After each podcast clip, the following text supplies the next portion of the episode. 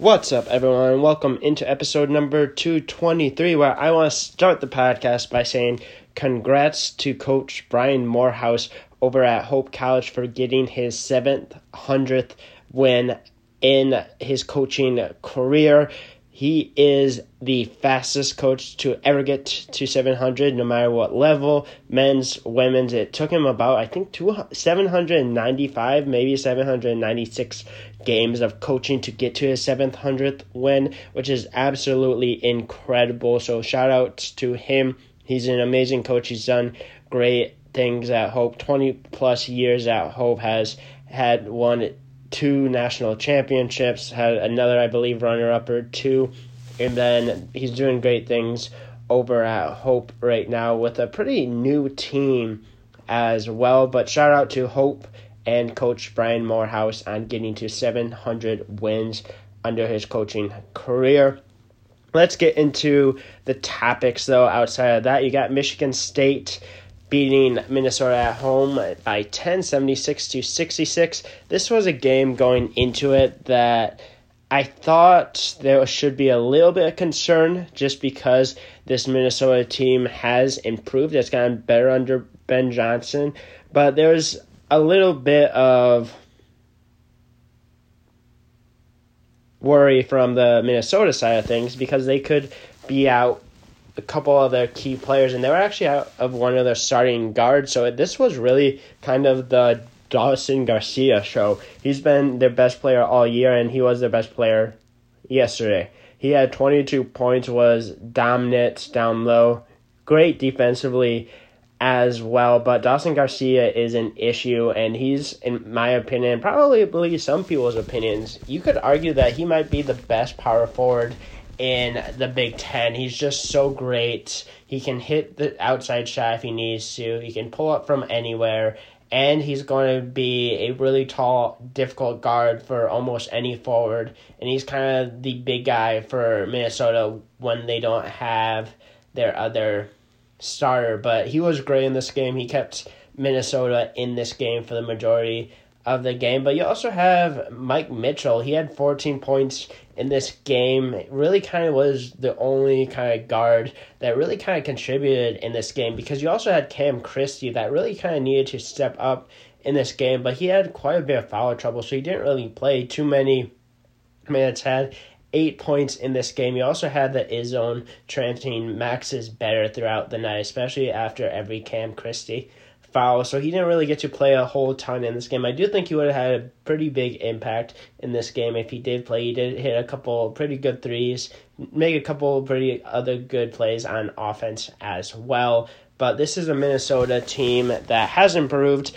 that was extremely competitive for this basically this whole thing. This whole game kind of came down, not kind of did come down to those last like three minutes. I believe Michigan State was up maybe two or even tied with about four minutes left to go. And then, of course, Tyson Walker starts taking over the rest of the game and has 21 points for Michigan State to lead the Spartans in scoring. He only had nine points at that point. I believe he scored 12 straight points for Michigan State really took over, and that's one thing that Michigan State needs to do, especially when they're starting on offense, is they need to find Tyson Walker, the big play shots guy on this basketball team, and when he's going, when he's slashing through the lane, when he's hitting his shots, he's going to be extremely difficult to play against any team, and he really kind of stepped up in these last three and a half, four minutes. When throughout the game, he didn't really do a whole lot. Like besides that kind of a run, he didn't really hit his shots. It, it just seemed like he was kind of out there playing and wasn't aggressive. And even Coach Tom Izzo was saying that in his press conference. I don't know exactly what happened, but Tyson Walker did have a good three or four minute stretch there that won Michigan State this game. Malik Hall ha- scored his 1000th point at Michigan State congrats to him on doing that. He's had a long career. He's had a long up and down career at Michigan State. He's had several injuries, had several great games, had had several really bad games as well. I think Malik Hall is one of those Michigan State players that, if you look back on his career, kind of had that roller coaster of a ride, but he's been very steady for Michigan State throughout these last like five or six games, besides the, of course, the Northwestern game. But he had a double double in this game 16 points, 12 rebounds.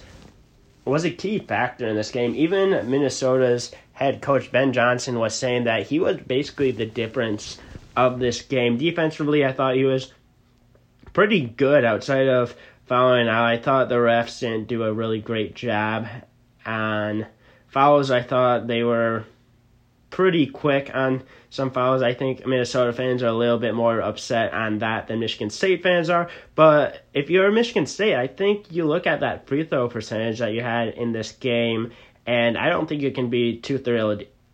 To be completely honest, especially even the three point shot, you only had about 25% from three, kind of getting you back to where you were at the beginning of the year. Not very good, but you end up winning this game. You needed a win, you got the win you basically stayed off of a upset that you couldn't have happen and you almost cover. Like you almost cover the 11 half points. Again it needed a tyson walker barrage of points towards the end of the game but you end up winning by 10 you got a solid performance by aj hoggard jaden akins tre holloman continues to hit shots. Carson cooper i thought was really good in this game. I thought defensively he was really good. And one interesting thing, especially towards the end of this game, is that Tom Izzo went to a two big lineup. He had Carson Cooper and Mady Sissoko in with about three minutes left, and I believe again they were up about two or maybe even tied, and they had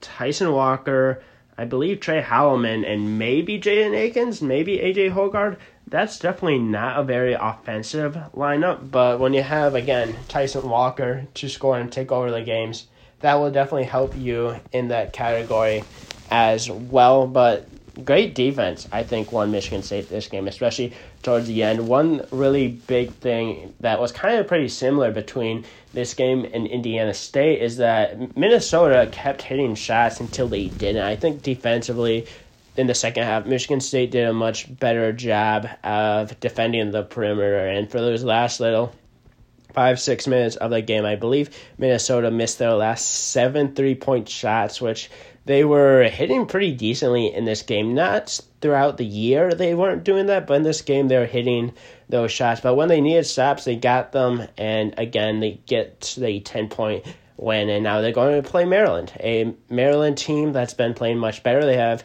Jahmir Young that's been absolutely spectacular. This is a Maryland team that's beat in Illinois. They just beat Northwestern, I believe, at Northwestern as well. This is a Maryland team that's starting to get a little bit more confidence going. Again, they're not a great shooting team typically. We'll see what happens when Michigan State travels to Maryland, but that's going to be a game to watch out for, especially that matchup between Jahmir Young and Tyson Walker.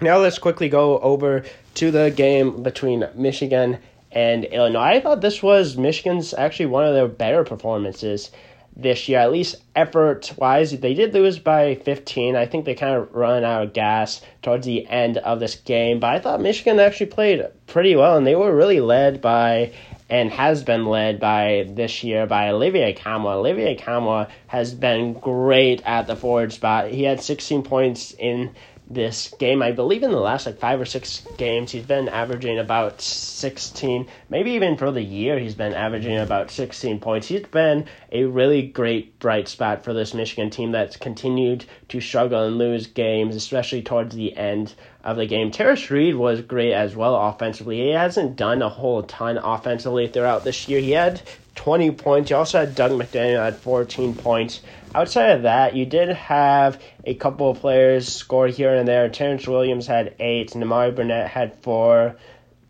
Jaelin Llewellyn had seven, but you kind of had those three main guys that really put up quite a few points, and Michigan's going to have to continue to do that. They're going to have to continue to do that. They're going to have to play better defense, and they just ran into an Illinois team that's extremely good, especially without Terrence Williams. Now, Illinois is getting Terrence Williams back um, he can play in games, practice, all that. So that's going to make this Illinois team that much better. But I thought for the majority of the game, at least 30 minutes of this game, Michigan played very well and was right there with Illinois. Just kind of those last 10 minutes kind of had Illinois take over a little bit. And I think that has a lot to do with Marcus Domask, Coleman Hawkins, and Luke Goode. You also had Quincy Guerrier that put up quite a few points. They had five players put up double digits scoring. Domask had 15, Guerrier had 16, Hawkins had 21, Ty Rodgers had 15,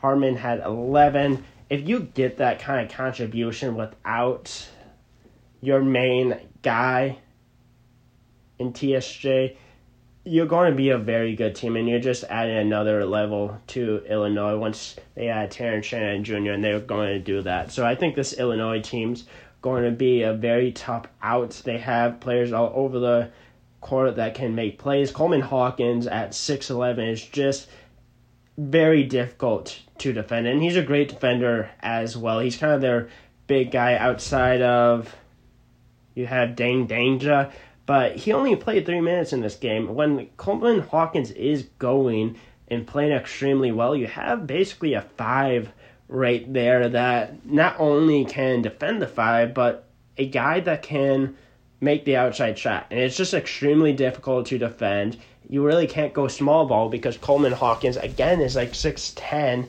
6'11, and he's just a great player. He's been extremely efficient and if he continues to play like this, and you again you add a player like TSJ, this is going to be a starting lineup that is going to be very difficult to defend. Now you do have Ty Rodgers in this starting lineup, at least as of right now. He's probably the weakest point in my opinion, just because he can't really shoot the ball extremely well, and I've seen teams kind of put their big men on Ty Rodgers. That Purdue did that, Michigan State did that both of those games were losses or close close wins. So maybe that's a little bit where Illinois kind of might have an issue, but outside of that, this is just a really good Illinois team, and I don't think if you're Michigan, I don't think you can be too upset with playing a pretty competitive game against Illinois. I think you can be very upset with um, Juwan Howard and the way things are going, the way things have been going. I think there's definitely a lot there that you can be upset with. But I thought Michigan played pretty good at home and had good performances from Tarris Reed, Dug McDaniel, and Olivier Nkamhoua. Now let's quickly and end on the Lions versus the Bucks. This is actually their second matchup of this year. Earlier this year, they played at Tampa Bay, a game that the Lions won 20 to 6. Lions were actually pretty banged up in this game. I believe David Montgomery barely played. Um, Jahmyr Gibbs didn't play. I think a couple other really kind of impactful players did not play in that game. And now the Lions are healthy. But the thing is, this is a di- different atmosphere. You have a playoff game again at home. You have a Tampa Bay team that's playing extremely well. They have a ton of confidence. Baker Mayfield is playing spectacular. You have Mike Evans that probably should have scored about an 80 plus yard touchdown without basically the defensive lineman batting the ball down from a pass from Baker Mayfield. Probably would have scored an 80 plus yard touchdown. That would make it a one possession game. This is going to be a tough game for the Lions. I think it's going to be a little tougher than people think. I think the Bucks are great defensively. They are going to be able to cover with their linebackers. Their linebacking duo is probably the best duo in the NFL, in my opinion. I think they've been absolutely spectacular. You hit, you have Vaitai in the middle that's going to try to stop the run. This is going to be a difficult game and the Bucks are there for a reason. Now I know a lot of people like to say, "Well, the division sucks," and again, the division is not great. But this is a team that has a Mike Evans, a Chris Godwin. They have weapons, and they also have a running back that has continued to grow in confidence, and one that can catch out of the backfield as well. So you're going to have to have probably either a linebacker or maybe a safety on him, and that's not going to be a difficult. That's not going to be an easy coverage for any of those guys. So I think this is going to be a tougher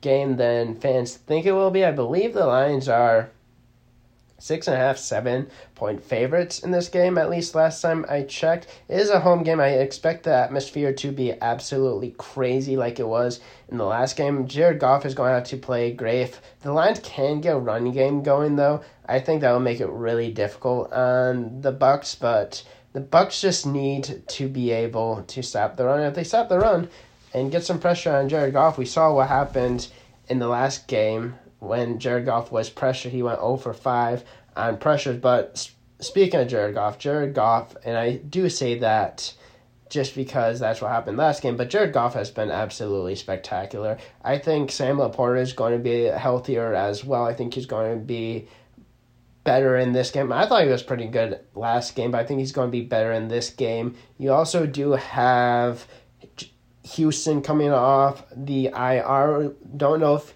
he will play, but if he does play, that would definitely help out Aidan Hutchinson in a pass rush. I think the Lions should be able to do a pretty good job at stopping the run. They've done that all year so far, so I do expect that to continue. But if the Lions can get pressure on Baker Mayfield and do a little bit better job of pass coverage, it's not going to be, again, easy to cover Mike Evans and Chris Godwin.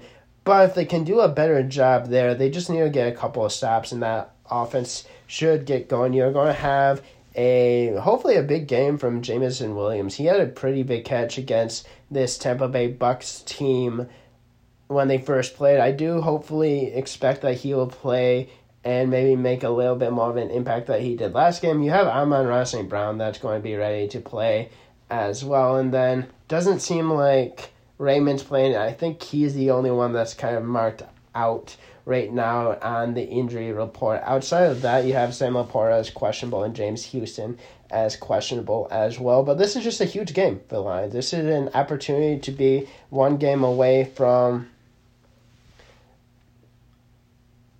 possibly a trip to the Super Bowl if you win the next game. Like you're two wins away from going to a Super Bowl. Again, that's looking really far in the future. But if you handle business this week, you'll have a chance next week to possibly play and go to the Super Bowl. Not possibly, you do get the chance to play to go to the Super Bowl. So hopefully the Lions can win it this weekend.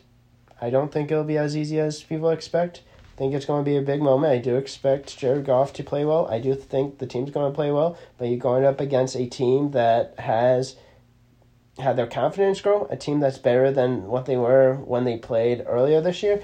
And on the opposite side, you have a Lions team that's better as well and much more healthier as well. And they put up 20 points against this defense. So I do think this will be a very close competitive game. But it should be a fun game. It should be a fun atmosphere. And if you're watching the game, enjoy it. It's going to be another huge game. If, if the Lions can get the victory, we got another week of Lions football, which I think everyone that's listening to this podcast wants. But yeah, that is a wrap to episode number 223. The next episode coming out will be another interview with another athlete. I thought it was a really fun conversation. And after that, we will talk about the results of this game and probably Michigan State playing Maryland as well.